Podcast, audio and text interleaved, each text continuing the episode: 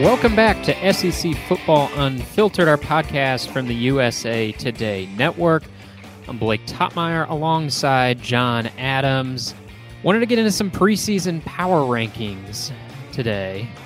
We're about midway through spring practice for a lot of programs at this point. Some are approaching their, their spring game, but uh, we talked last week about overhyped dark horse programs. Now it's our chance to to do the hyping, to do the ranking.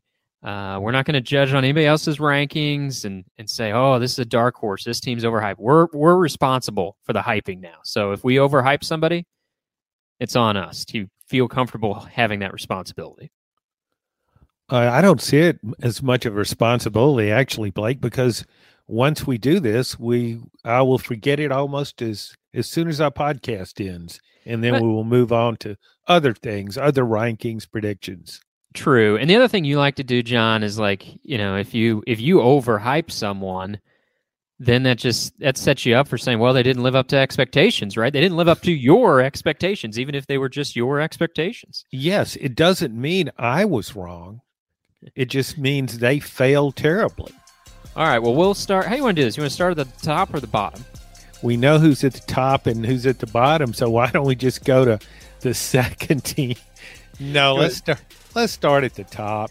All right, at the top, and these are these are our, I guess, composite rankings. John and I discussed these before before the episode. Here we have some some slight differences in, in agreement of, over a few teams, but we we came together, made made some compromises, and so these are our collective SEC football unfiltered power rankings. And atop the list wish I could unveil a surprise here, but I, in good conscience, I, I can't do that. I'm okay being a mockery in some things, but I can't, I have limits.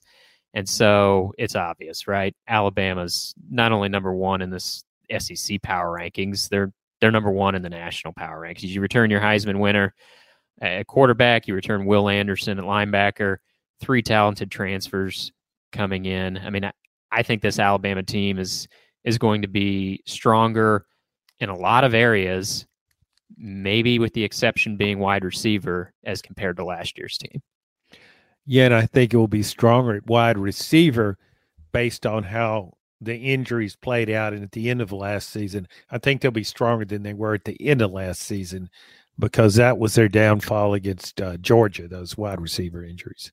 All right, enough said. Alabama's number one. They're going to be the preseason favorite to win the national championship, probably undeniably. I, will be curious to see when the Associated Press and coaches polls come out, just how many first place votes Alabama's getting. I think they're going to get uh, a large percentage of them, other than the handful of vote- voters that, for whatever reason, feel obligated to vote for the reigning national champion. Which why you would do that in a preseason poll, I don't know, but people vote for all different kinds of reasons. Speaking of those reigning national champions, we're going with Georgia too. Now Georgia lost a ton off their championship team. You're going to see Georgia dominate the NFL draft uh, here in a couple months, but really less than a couple months. And, and, and, I think back to that LSU championship team in 2019, they had a hard time rebounding after they lost so much draft talent from from their undefeated season. However, it does seem like Georgia's got the next wave of talent coming in. Yes, I mean I don't feel like we're going to see a substantial drop off. They're not going to be able to repeat last year's team. I really don't think so. But I think there's there's talent waiting in the wings. What do you think? Well, Blake, another thing, it's it's definitely harder to repeat unless you're Alabama. It's harder to repeat in the West than it is in the East. I mean, LSU with all they lost and they had to turn around and beat out Alabama to win the division and that's that's really difficult to do, whether you lose a lot of guys or don't lose anybody. Uh, Georgia, the one thing I've noticed about Georgia, I, I don't think it's quite at Alabama's level, but it's close to the point where you can't really judge the program by how many guys they lost.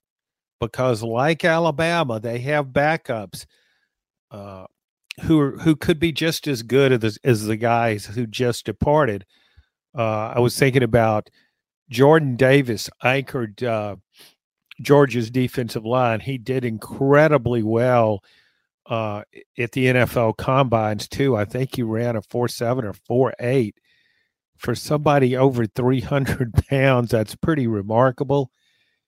Admittedly, it didn't seem like he was on the field a lot last year. He, he I kind of question his stamina, but uh, I won't question his ability. Uh, but Jalen Carter returns, and I think he's the best uh, defensive tackle in the SEC, maybe in the country. I mean, he alternated. I wonder if he didn't play more snaps than Jordan Davis did. It seems as though he was always out there. So right away, you talk about the probably based on the NFL draft, that might be the biggest loss. But it's so I don't think you'll really notice it. Um, got a lot of promising young linebackers because Georgia's recruited so well. So guys whose names we don't really know could be, you know, we'll know them by halfway through next season. I think. Yeah, it's interesting because you you look at those losses, you go beyond Jordan Davis. I mean, they lost a ton of of talented guys in linebacking corps, Nakobe Dean, Quay Walker, Channing Tindall, but you know, there's that next wave of highly recruited, highly touted guys ready to step up. I mean, Nolan Smith is a little bit more of a known commodity, but you have Smael Mondon. Um, he's going to get a, a, bigger opportunity this year. And so, yeah, I think with Georgia, so much of, of it is belief in in what um, what's around the corner for them. You haven't seen it so much, whereas I think Alabama returns more proven commodities, and that's why they have the top spot on this list. Does it concern you at all, John, that Georgia really didn't do anything in the transfer portal? I mean, Alabama, they're not they're not contending for the Ole Miss title of Portal King. They're not doing what you know first year coach like Brian Kelly is doing and loading up with transfers left and right. But Alabama got three high impact starters in the portal. Georgia didn't really do anything in the portal. No, you're right. And and I think Alabama might still be number 1 if it hadn't done so well in the portal though. There's still that possibility, but Jahmyr Gibbs, a running back from Georgia Tech, and Eli Ricks, a cornerback from LSU, could be a preseason All American. So, um, yeah, there's they real Alabama really helped itself in the transfer portal. In Georgia, I thought could have helped itself. Uh, at wide receiver. I think it's fine at running back. Uh, and I think it's got plenty of depth on defense. So the next wave of guys will come in and and probably excel. But I thought Georgia still needs a little help at wide receiver. Um, yeah, especially because they gave up Jermaine Burton to to Alabama. Yeah, that was. I was trying to think of the wide receivers. It, it was too obvious. I overlooked it. Yeah, Jermaine Burton goes from Georgia to Alabama. I don't think he's as good as Alabama's best wide receivers in the last few years. He, it's had a lot of them, but he's still pretty good. And um, I think with Georgia, one other thing that is sort of like getting a transfer is Arik Gilbert. I mean, what do you make of him being out there again? I mean, he's who knows from day to day where he's going or so you certainly can't project, well, he'll be playing for Georgia in the fall. That's way too long with him. He's kind of day to day guy, I think. Yeah, I know Gilbert. It's like, will he play tight end? Will he play wide receiver? There's some debate there. But if you consider him a tight end, I mean, think about that. Brock Bowers and Arik Gilbert as has uh, Georgia's two tight ends. You'd be hard pressed to find a, another two tight end combo better than better than those two. Yeah, Brock Bowers is really like he's one of those guys where he's whatever he wants to be. I mean, you can put him at wide receiver. You probably could put him at running back and handing the mm. ball. He really break, breaks a lot of tackles. And I didn't realize how fast he was until about mid-season when he was just parting secondaries and nobody seems to be able to catch the guy. So, yeah, but I, I feel pretty good about – those first two picks, Blake, Alabama and Georgia, and we didn't have any. I think we should point out that if Congress could compromise and go back and forth and and decide on an issue as well as we did, country would be in a lot better shape because we did that with some of these teams. But the first two, Alabama and Georgia, no, that's just there's no arguing with that. I don't think. Go ahead and get your campaign signs ready. Adams Toppmeyer 2024. Number three, on the list. Now, we we had a little more debate over this spot, but it was almost like they won by default. We couldn't come up with any better anybody better, anybody we like more for this number three spot, and so it's Texas A and M. John, put me at ease here. Tell me that because it was a week ago I said A and M is going to be the most overhyped team in the SEC, and here we are hyping them up number three, number three in the power rankings. Put me, give me some ease. Put my mind at ease here. Make me, make me think we're not overdoing it with the Aggies at number three. Well, I think it would be overhyped if we said Texas A&M was going to win the SEC and win college football playoff. We're saying A&M is the third best team in the SEC in these power ratings, and I don't have a problem with that. Yes, it had substantial losses, but we know how well Jimbo is recruited there, uh, and it's got some key players back. I think it will be will be much better off at quarterback than it was last year with Zach Calzada, who has since transferred twice, and and I bet after spring practice at Auburn he'll be headed somewhere else. So we know they recruited well. So I, I just think A and M. Uh, when I look down the list, who would you put above them? Yeah, and that's that's why they are where they are. And I guess the one thing you can say about A and M is really the biggest thing they were missing last year is is better quarterback play.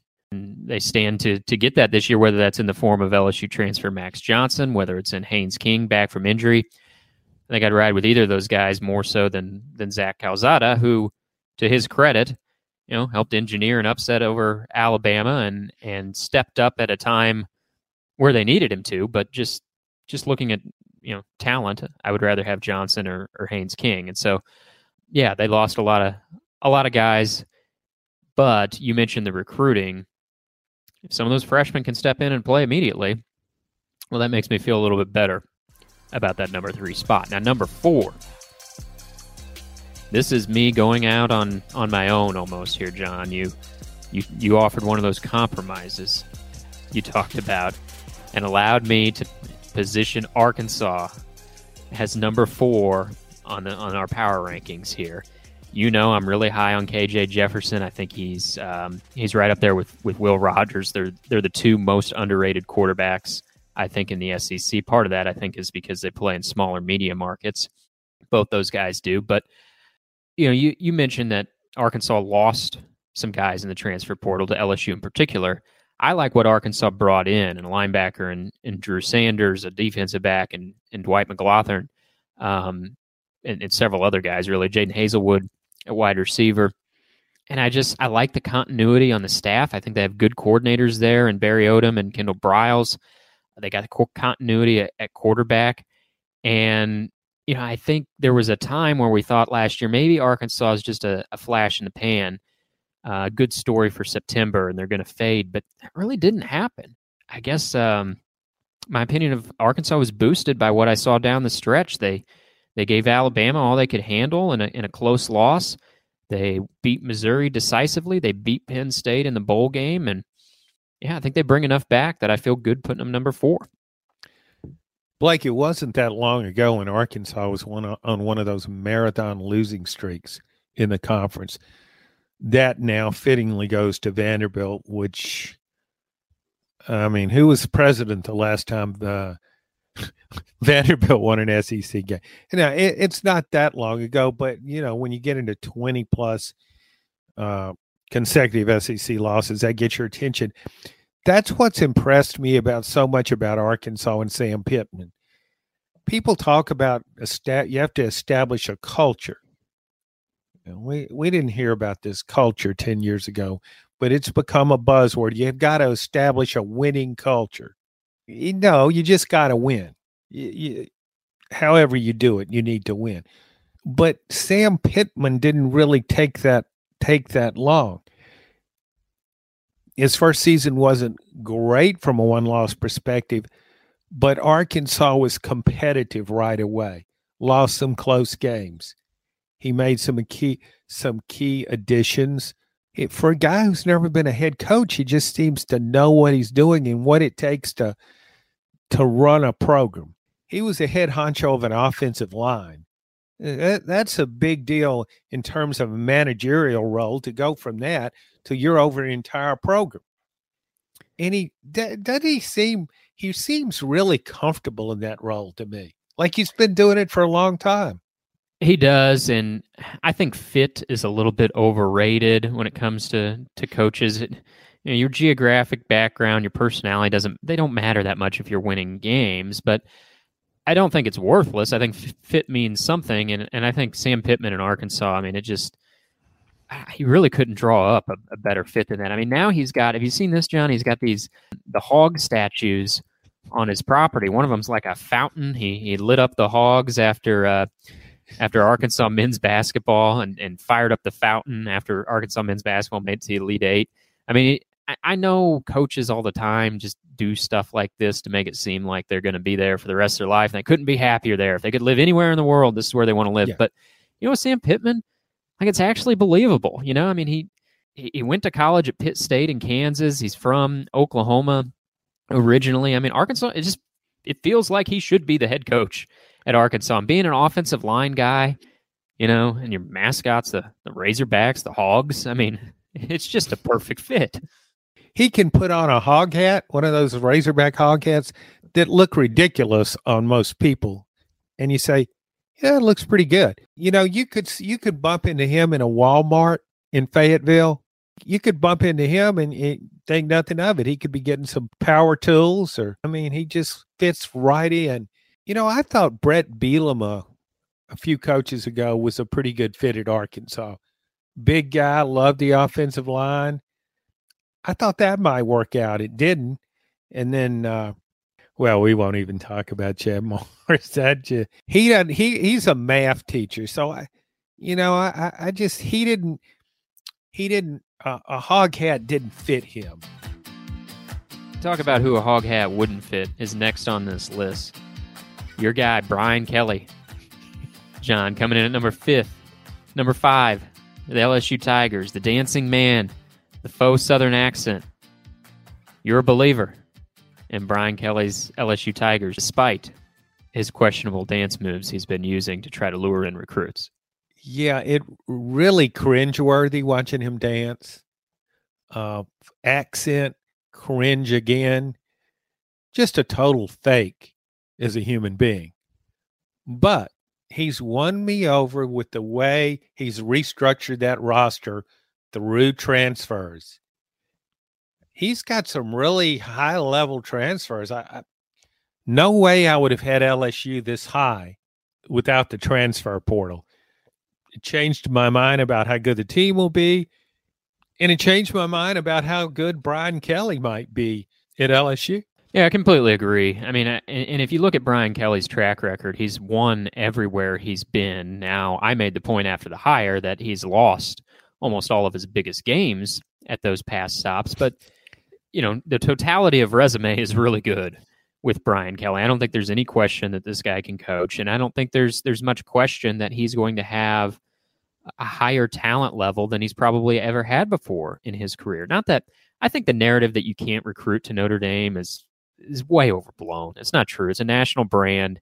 Yes, they have you know higher academic standards than maybe some schools do, but you absolutely can recruit at a high level at Notre Dame. That's that's an excuse that doesn't hold up to me. But LSU's got one of the best scenarios in the country in that there's so much talent in that part of the country, and, and it's the only Power Five program in its own state. And so once he gets that humming, you know, I, I really think we could see where this goes. But in the meantime, I agree. He's done a great job of of using transfers, and he said this at the onset. Like he, you know, some coaches are almost sheepish about having to use the transfer portal. Brian Kelly said in an interview on ESPN shortly after he was hired, it was actually during their bowl game. He wasn't coaching in it; he was spectating. So he spent some time in the the ESPN booth, and and he said, "We're going to go heavy on transfers because you have to to bridge the gap, and and that's one way to do it as a new coach."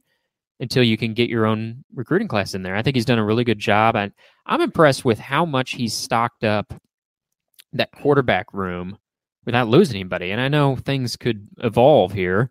Guys can hop into the portal at any time, but bringing in Jayden Daniels, who has starting experience, multiple years of starting experience from Arizona State, He was able to get Myles Brennan back into the fold. He kept Garrett Nussmeier around, and then he's got the the, the freshman, the highly touted freshman Walker Howard coming in. So I think overall, sometimes we award like off-season grades as if they matter. That they, they don't. You don't win. Uh, you don't step on the field in the off-season. But I think Brian Kelly's done it about as well as you could here in, in his first off-season as a new coach. Blake, I also think it the way he's he's managed the program in his brief time there tells you he knows where he is. This isn't a startup prob- uh, program. You don't go to LSU and talk about, well, when I get all my players in here that fit my system, we're going to be pretty good. I think we can, you know, we expect to challenge for championships here, but it won't happen overnight. No, at LSU, it's supposed to happen overnight. Whether that's fair or reasonable, never mind. It, it, they just have that kind of talent. And even in a bad year, even in a bad year, when you look at LSU, there was still some talented players out there. Things just didn't seem to click. There were crucial injuries. This shows to me, it tells me that Brian Kelly knows that he's got really high expectations and he's embracing those expectations. I mean, I, I, I hate sounding so complimentary because I've never been a big fan of Brian Kelly. I just he's one of those guys on the sidelines kind of rubbed me the wrong way. Just uh and then when he gets in the big game, say against Alabama, just gets absolutely steamrolled. However, I give him his due. He's doing a really good job there so far. Speaking of doing a pretty good job so far, comes to number six on our power rankings list. We have Tennessee checking in at that spot under second year coach Josh Heupel. The Vols overall, I think, exceeded a little bit the expectations for Heupel's first season. He kept the staff largely intact. He's got starting quarterback Hendon Hooker coming back. He's got to plug some holes on defense. That defense was exposed in a bowl game loss to Purdue. In particular, the secondary was suspect in that game. But overall, seems like Tennessee's in pretty good shape here entering year two under Heupel. One of the things that impressed me most, most about Heupel, Blake, was that when he came in there, he's a he's a coach you can win with on game day. I don't think there are a lot of great game day coaches. The great coaches are really good in recruiting, really good in preparation, but on game day, things happen in the heat of battle. The game plan doesn't work. Somebody gets hurt. Eh, whatever. And and I just thought what he did offensively. I mean, nobody looked going into last season. Nobody looked at Tennessee's roster and said, "Oh my goodness, this offense could score forty points a game." No, nobody, I don't think, saw that kind of potential. There was no, there was no proven running back. You weren't certain about quarterback, uh, offensive line, you name it and he just put it all together and and what we and we've talked about this a number of times is you match him up against average mediocre type teams mid-level conference teams. He they just can't seem to handle his offense. They can't seem to handle that up tempo offense that he puts out there. And his receivers always look open. That's the main thing that impresses me about Josh Heupel. There's always one or two guys just running open in the secondary. Yeah, I think he makes things really, I guess, easy for his quarterbacks. His quarterbacks have a lot of control in his offense, but he puts them in position to succeed. I don't think that the offense is very fast. It's up tempo. It puts defenses into conflict, but I don't think it's it's so complicated that quarterbacks can't figure it out. It puts them in position to make plays, and and the defense is on its heels. And and the best part for Tennessee this year is it knows who its quarterback is. You know, they were kind of stumbling around last year with Joe Milton out of the gates, which is a criticism of Heupel. He picked the wrong quarterback off the bat, but he was willing to correct his error. He changed. He went to Hendon Hooker early in the season, and now the Vols know who their starting quarterback is. And and Hendon Hooker looked really good in, in year one under Heupel, and I have no reason to think he won't be just as good in in year two. Now, yeah. Tennessee returns 15 starters, so that I think that's a fair ranking. I don't think we argued too much about that. Now, a program that's adjusting to a lot of new starters, including at, at quarterback, Ole Miss. Now, we are buying the belief that uh, the portal king and Lane Kiffin is going to be able to to smooth all this out. He's going to take all this transfer talent he's added and turn this into a good product. We have the, we have the Rebels at number seven, and I think so much of that, right, John, is based on the way they've added transfers, led by Jackson Dart, the quarterback from Southern Cal. Yes, and running backs from TCU and SMU. They will. Ten, uh, Ole Miss lost three running backs, good running backs, and so they bring in two really good ones um, to make up for that. Eh, this is a good example of how good the SEC is. We're talking about Ole Miss, is uh, I mean, we have high expectations for Ole Miss. We think they'll be pretty good, and we have them seventh.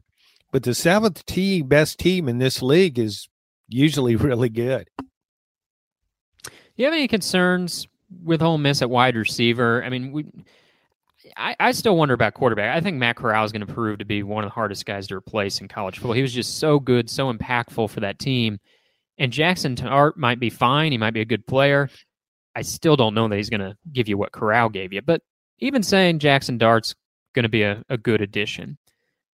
What about a wide receiver? Because as you mentioned, at running back, they they reloaded pretty well, led by Zach Evans, the TCU transfer. But at receiver, I don't know. I I guess I have a little bit more questions about that, and that's you know such an important role in in that offense. That's fair, uh, and that was one of the reasons I was so impressed with what Matt Corral did last year. I would have put he was my number one quarterback. If I'm an NFL franchise out of this class, that's who I would pick. The pros don't agree with me, but what do they know? But Matt Corral, his he never had his starting receiving corps intact. Somebody was always hurt. Yeah, very early in the season he did, and yes. that's when we saw them playing Corral playing at his highest level, I think. But even after those injuries, he was still still doing it. He was well. still really good. He made do. So maybe Ole Miss can make do again. I think we put uh, Lane Kiffin and, and Josh Heupel kind of in the same group, completely different personalities, but both really good with offense and both coaches who can make a difference on game day. All right, number eight on the list, John. If if Arkansas's quote unquote my team for 2022, I feel like number eight on our list is your team for 2022, the South Carolina Gamecocks. Those are those are your guys. Why'd you want them here? You probably want you wanted them higher on the list, but here they are at number eight. Maybe a little bit, but yeah, I really like. Um, and and then it's this is another great example of how easily I can change horses in the middle of a race. I mean, I thought South Carolina would be awful last year in preseason. Thought it was awful at midseason, and then I was saying, "Yeah, I don't know. This this Beamer guy might be pretty good." Yeah, you were making fun of Shane Beamer and some of his yes. post game antics as yeah. recently as like last what mid October. It, it, was Late like October? a a family reunion on the football field. I mean, yeah, everybody's out there. Um, but I, I do think sp- getting Spencer Rattler from Oklahoma to me just come. If you took every position in the SEC with every team, nobody made as much of an improvement as South Carolina did at quarterback. My gosh, it was playing a coaxed a graduate assistant out of retirement to play quarterback last year. Luke Doty got hurt early on, but he's a runner. I don't know if he can throw the wet ball well enough to be a successful SEC quarterback. But South Carolina, and that to me was the biggest surprise of all these transfers. Who would have ever thought Spencer Rattler would? He could have gone anywhere. Did he go to South Carolina? He did have a connection with Shane Beamer being on that staff with Lincoln Riley, but I just think that makes all the difference in the world. It's got a lot of experienced offensive linemen. They haven't played great, but they're at least experienced. I think the wide receivers, the receivers, tight end included, are pretty good, and the defense could be okay. So I'm fine with with South Carolina. I don't think they're overhyped at eighth in the conference. That actually puts them in the second division. It's true. Maybe SEC. maybe they're still underrated. Yeah, I, I think the biggest thing with South Carolina is when you think about a the way they finished the season. Bowl games have a tendency to linger in our minds and probably play an outsized role in our projections for the following season. But uh, they performed really well in, in, getting that Duke's Mayo Bowl win over North Carolina. Eh, so that's number one. Number two, you know, you hit on there with quarterbacks. It's not just that they added a really high impact transfer quarterback. It's comparing that to what came before him. You know, the fact that South Carolina won seven games last year using three different starting quarterbacks, none of whom really should be a starting quarterback in the SEC. I don't believe. Like you said, one guy was a graduate transfer, uh, not a graduate transfer player, or excuse me, a graduate assistant uh, coming into to last season that they took off the coaching staff and, and put in uniform and Zeb Noland. So it really is kind of remarkable that they, they got to seven wins last year, and now you you add an upgrade like Spencer Rattler, I I do think, um, you know, kidding aside, that they are they are worthy of your your lofty uh, preseason hype there. But moving on to number nine. Now, if Arkansas is my dark horse to watch, this is probably my secondary dark horse to watch. wrote a column about them recently. Mississippi State. Nobody's really talking about the Bulldogs, I don't feel like, entering Mike Leach's third season, despite the fact that they return eight starters on both sides of the ball. I mean, really, in terms of production, they bring back as more than anybody in, in the SEC. Third year starting quarterback and Will Rogers. If you look back at Mike Leach's tenure at Texas Tech, it really started to elevate in year three, at a nine win season in year three, under third year starting quarterback Cliff Kingsbury.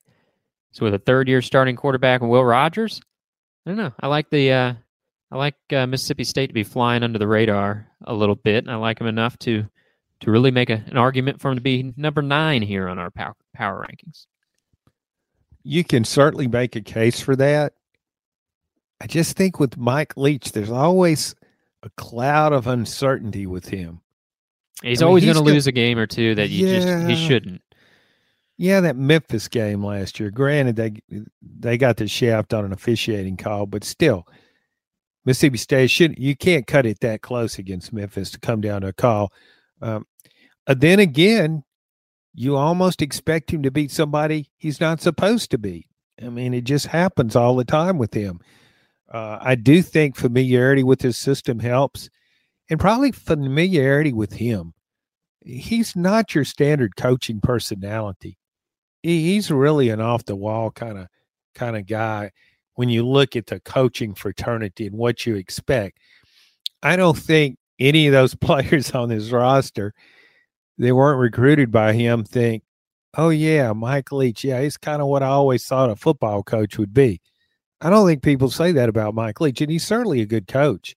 You can't deny that. It's his record at Washington State and Texas Tech, places where you don't have the most talent yet he still won with those programs. So I don't have a problem with putting Mississippi State where you did. I know you're high on them, but uh, you may be well be right. And if not, then they just didn't live up to my expectations. It's not yeah, my fault, was, right? No, it's on them. Number 10 on the list, John, as we approach our, our final five here. And it's interesting that that this team could could fall to number 10 on our on our list when viewed through the lens of, of last season, a, a pretty good year for Kentucky last year. Won 10 games. Started off red hot going into that game against Georgia, but suffered a, three losses of starters up front on the offensive line. So important for any program, but really important for Kentucky. Really on both sides of the ball, they got to readdress their their lines. So I don't know that there's really a knock on Kentucky. I just I, I worry about what they have to replace up up front. Um, and so we got him number number ten here. I thought it was a huge, uh, huge surprise for Kentucky when Chris Rodriguez, one of the SEC's best running backs, returned. I had no idea. I, I would have never dreamed he would come back. He's a running back. You got a, a short career life at, at that position, but he's sticking around Kentucky. These these players seem to like playing for Mark Stoops. They also returned DeAndre Square at linebacker. I expected he would be gone, another linebacker. So they're really good at linebacker again. I really wonder about the depth in their defensive front. But Blake, I know we went back and forth on Kentucky and on a lot of other teams, but if you go from we've got Kentucky at 10th and we got Arkansas at 4. I mean, is there really a huge difference in all those teams? I mean, there could be a lot of movement depending on injuries, guys we don't know about come to the forefront. I, it's it's eh, that can be misleading to say, well, Kentucky's the tenth best team in the league. I think that's a great point. You know, I, we both felt pretty strongly in who should be one and who should be two, and I think as we get down to it, we both felt pretty comfortable about who should be the bottom three teams on this list. I think as you go from, I'd, I'd really even go up to number three, all the way up to Texas A&M. When you look from three to eleven, I think there could be a lot of reordering of a couple spots in any direction of these power rankings, and I think you know the eleven, the number eleven team on our list, as we're going to get to next, could beat a team much much higher on this list. Not Alabama, not Georgia necessarily, but up to three, four, five on our power rankings, and and vice versa. You know, I I think there is I know parity is such a buzzword, but I do think you know when you look from like team three to team eleven in the SEC this year, if you're to combine the divisions as we're doing and look at it as one holistic conference. There's there could be a lot of jockeying, a lot of parity. So let's get on to number 11. Billy Napier's Florida Gators, another first year coach. We don't view him as highly as we did LSU. LSU all the way up at number five in our rankings, but Florida at number 11, Anthony Richardson back at quarterback. I didn't think Dan Mullen used him all that well at times. He got hurt. New coach, I don't know. I, I, like I like Richardson's talent, but is there enough there? I know Napier's brought in some some transfers we've talked about before. Brought in a couple guys with him from from Louisiana. How do you feel about the Gators? Well, Anthony Richardson, uh, he's a highlight waiting to happen, but you can't you can't manufacture a highlight when you're not playing. And and he was injured last spring. He had two different injuries in the fall so how can you count on him? Honestly, I wouldn't be surprised that midway through the season that the Ohio State transfer Jack Miller as a quarterback. Um, because of injury, you think, or or you just think lack of production, or probably injury. I mean, I saw Richardson make several plays that I'm not sure anybody else in the league could have made. He's really talented. He's he's like kind of like a great racehorse who who just who's always got a tweaked ankle or maybe they didn't give him enough cortisone or injection or something. No, it's probably not a good example, but I, I just think he's a really talented player, and and he was so much fun to watch. And then he he's just kind of a shooting star, and then he's gone. Maybe that was an aberration. If he comes back healthy and stays healthy, Florida won't be the 11th best team in the SEC. And there also just some seemed like something got off about Florida last year. I mean, you think about it, you know, they beat Tennessee handily in late September. I know it was one game, but it was shortly after that the wheels just fell off, and it's hard to figure out exactly why. I didn't think, you know, the team was that bad. You know, whether things just got out of whack with Dan Mullen, couldn't get back together, whether it's team chemistry, I don't know. Um, you know, the quarterback production was, was, sporadic with Emory Jones being an inconsistent player, and then the injuries to Anthony Richardson.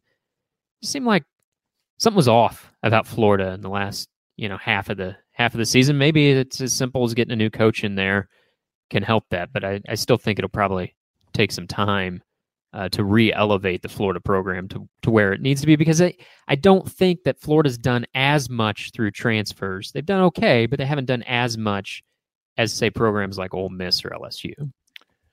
The thing I, I, when I look at Florida, what really strikes me when I look at the different areas of the team, it's got some good players still. But what area of that team do you think let's look at and say, boy, they'll be really good there? They'll be really good in the defensive line or linebacker or wide receiver or running back. There's no area that really sticks out to to me with them. That's and, a great. And that's why I would. That that's why I wouldn't have. I'd have them right behind Kentucky. That that's why. That's a good point. Yeah, you usually want to look to to one or two or three things on your team and say, I know we're going to be able to hang our hat on that, and I just mm-hmm. don't see that with any level of certain. Doesn't mean they don't have talent, but there's there's not really any particular position group that I think they're going to be loaded at that spot. All right, bottom three teams. We're going to look at these collectively, John, because we didn't really have much debate about putting these three at the bottom. Maybe you could tweak the order a little bit, but we have Missouri at 12, Auburn at 13, Vanderbilt at 14. Do you feel like any of those teams? I talked about 3 to 11. You know, I could see any of those those teams maybe making a rise, making a fall. Are we in danger of missing on any of these three teams? If if we are, which of these three maybe is is being most undervalued? Who has the highest potential of the Missouri, Auburn, Vanderbilt contingent? I mean, if you want to go with Auburn simply because of its tradition, but I look at its quarterbacks, I look at Bryan Harsin's and the the the very tepid vote of confidence he got from the administration. Well, we're not going to fire him. Okay, that's the nicest thing Auburn could say about its first year coach. Well, we're not going to fire him. Cost too much. Okay, quite an endorsement. Yeah. Well, Vanderbilt, of course, no potential. I, I was ranking uh, the SEC East by position group, groups for some stories that will run later this spring, and I had Vanderbilt last in every position. Every position Nowhere to go group. but up. Nowhere to go but up. So yeah, and, and I guess Missouri. I mean, that's and we kid a lot about you thinking Missouri could have been a dark, dark horse last year. But to me, the most surprising thing about Missouri last year, going into the season, I thought, well, I'm not so sure about this team. We talk about position groups. I thought it would be really good in the defensive line. A lot of experience there. Had a new defensive coordinator, Steve Wilks, who is now an ex defensive coordinator, as he should have been, but he left. He wasn't fired. Back to the NFL, where his lack of expertise can be hidden. Um, but I, I just thought Missouri failed terribly. They couldn't stop the run. You you can't stop the run in this league. You got you got serious problems. So uh, yeah, I feel pretty good about those last three picks. I probably I feel as good about the last three picks as I do about our first two. I do too. The only thing I'd waffle at is maybe maybe Auburn twelve, Missouri thirteen. We were kind of quickly uh quickly just decided that. I don't even know how we how we did it. But eh, with Missouri, it's like yeah, they had one real good thing going for them last year, and Tyler Badie. Well, he's gone, so I don't know what there is to feel good about right now, other than when you're going to have a different quarterback. Don't know if it's going to be better, but it's going to be going to be different. What do you think, John? Should we should we flip those in the power rankings? I'm I'm willing to be malleable and change my opinion here in mid podcast. I'm starting to think I'm going to put Auburn over Missouri. What do you think? Should we stick to it? I can offer some more compelling evidence for that. Uh, the bowl game, watching Army of all teams go the length of the field for a game-winning field goal in the last minute and a half. I mean, that just doesn't happen with its run-oriented offense. And Missouri was had already celebrated the victory prematurely, as it turned out, and they didn't celebrate Army's last drive. So if you want to put Auburn ahead of Missouri, I don't have a problem with that. Yeah, Auburn was pretty lousy in their their bowl game too. But you know what? I am just thinking about it. Who has the best player on either of these teams? Tank Bigsby and Auburn, right? He's the best player when you just look at each team top to bottom. Yes, give the give the edge to the team with the best player. Could he do as much for Auburn though as Tyler Badie did for Missouri last year? Probably not, but Tyler Badie's not there anymore. well, Tyler thinking, was back at Missouri. I'd, I'd yeah, no question. Well, I guess Missouri, uh, when you think about it, it still wound up in a bowl game last year. Well, so did do Auburn. you think Auburn? Do you think Auburn will be in a bowl game this year? Well, but it's not about that, John. Auburn's playing in the West and Missouri's in the East.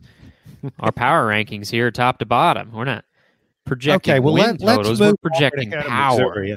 I'll do that on my notepad, and doesn't work out. We will deny we ever made this. Probably won't come back to it, but it just won't work out. we'll come back to this podcast in a couple weeks. We're on vacation next week, taking a, a little breather, and then we'll be back at you after that. Catch up then. Thanks for listening to this edition of SEC Football Unfiltered.